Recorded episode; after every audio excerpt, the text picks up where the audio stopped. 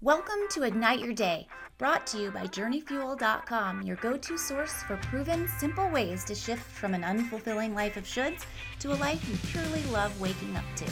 If you know you want more out of life than you have today, but don't know where to start, or you know you need to do something, but you just don't have the drive or energy to act on it, or just love learning new things that enhance your experience of life, then you are in the right place. In just 3 to 5 minutes a day, you can get what you need to align your life with what you care about most, create time for what you want, and live as you're here to be. My name is Stacey McAlpine, and I'm your host and the founder of Journey Fuel. Welcome to episode 203 of Ignite Your Day. Today is Walk the Talk Wednesday, the day of the week when I share a best practice or quote to actually put it into action, not just nod and think about what great wisdom it is, rather actually apply it to your life today. While every day's call to action is to walk the talk, Wednesdays I focus on a specific quote or individual's guidance. Today's talk to walk is from David Allen, who said, "Much of the stress that people feel doesn't come from having to do too much, it comes from not finishing what they started." This is a mic drop for me, and probably one of the things that has driven me the most crazy, because I definitely do this when I'm not managing myself to keep myself focused. It's so easy to get started on something and then in the middle of it, get this brilliant idea that you want to capture or look into before you forget. So then you go try to deal with that and get officially distracted from the original thing you were working on. And then when you do come back to what you were working on in the first place, you have to remember where you left off, reviewing things to refresh your memory and refocus. Or we have multiple projects and try to make progress on all of them, so never really finish any of them.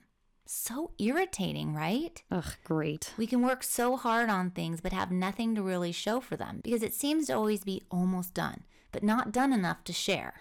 And that doesn't always bode well in situations when we need to show that we're actually adding value and doing the jobs we were hired to do. When things have a lot of moving parts or have a lot that has to go into them before a final product can come out of it, it's really hard to see the progress we're making. And as a result, can cause frustration and disappointment. There have been many times when I've spent hours on something and yet felt like I accomplished absolutely nothing because there was no finished product. And others wonder what the heck I'm spending my time on because they can't see the progress. Something that I've found to be really helpful to address this challenge is to break what you're doing down into smaller parts. Then, when sitting down to work on that project, pick one of the parts to complete before going into another one. And that can apply to anything, be it a work deliverable, a house cleaning, or building something. Let's take housework, for example. Sometimes we clean, then look up and you can't even tell we just spent the entire day reorganizing to make the house less cluttered. A trick could be to pick one area of the house that's outwardly messy, and if you need to organize things inside of cabinets before putting the stuff that's all over the place into the cabinet, just pick one area at a time. Pick something that you can appreciate from the outside and the inside and work your way to the next thing after that. That way you have a feeling of accomplishment with a plan of how to complete the rest. Nice. Another example is when my daughter's room is a disaster and she's been cleaning it for hours, yet it looks the same as it did when she started. So I had to come up with a way to get her to move fast, and that was to help her know where to start in the first place.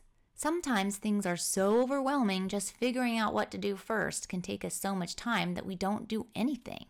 So I'd tell her, find anything that's the color red and put that away. Then once that was done, I'd give her another color to look for and have her put that away. And by the time we were done with the rainbow, it was all clean. It worked really well. There are a zillion different things you can apply this to. Work, home, with kids. So today's call to action is to think about how this can apply to your life. What are all the things you have that are unfinished? So pick one of these things to do today. Compile a list of all the unfinished things you have to do and see if there are any that have been unfinished for so long that it doesn't really matter anymore. And then take those off your list. Voila! It's amazing how much better our brains can feel when we formally decide we're done with something. Booyah! Whether it's a task we actually finish or a task we say goodbye to. One less thing to have to keep track of. Or you may have something in particular gnawing at you that you've been wanting to finish for a while, and think about how you can chunk it up into reasonable pieces that can actually be completed in the time you have available, and plan out when you want to complete the rest of the pieces based on your future availability. So have at it. Finish something today, or release something that's been hanging on to your half-done things to do for a while. For those of you who are signed up for Walk the Talk Weekend, be sure to confirm by sending an email to connect@journeyfuel.com, and I'll see you Friday. And if you haven't signed up, just go to walkthetalkweekend.com. I'd love to see you there. As I've shared with you before, I do each day's call to action along with you to keep myself walking my own talk and share how it turns out in Journey Fuel's 365-day Love and Life Challenge Facebook group, where listeners are able to see how I do in each daily call to action and share their own experiences. If you haven't joined the Facebook group yet, just go to Facebook, search at Your Journey Fuel, go to the groups menu, and you'll see it there. In addition to our shares, I also post exclusive content just for members that you won't want to miss out on. If you're enjoying this podcast, be sure to follow it and share with others who you think could benefit from it. And be sure to join me tomorrow for Thoughtful Thursday, when I share something nice you can do for others. Meanwhile, remember to enjoy the ride. Wrap something up. The life you love is waiting for you.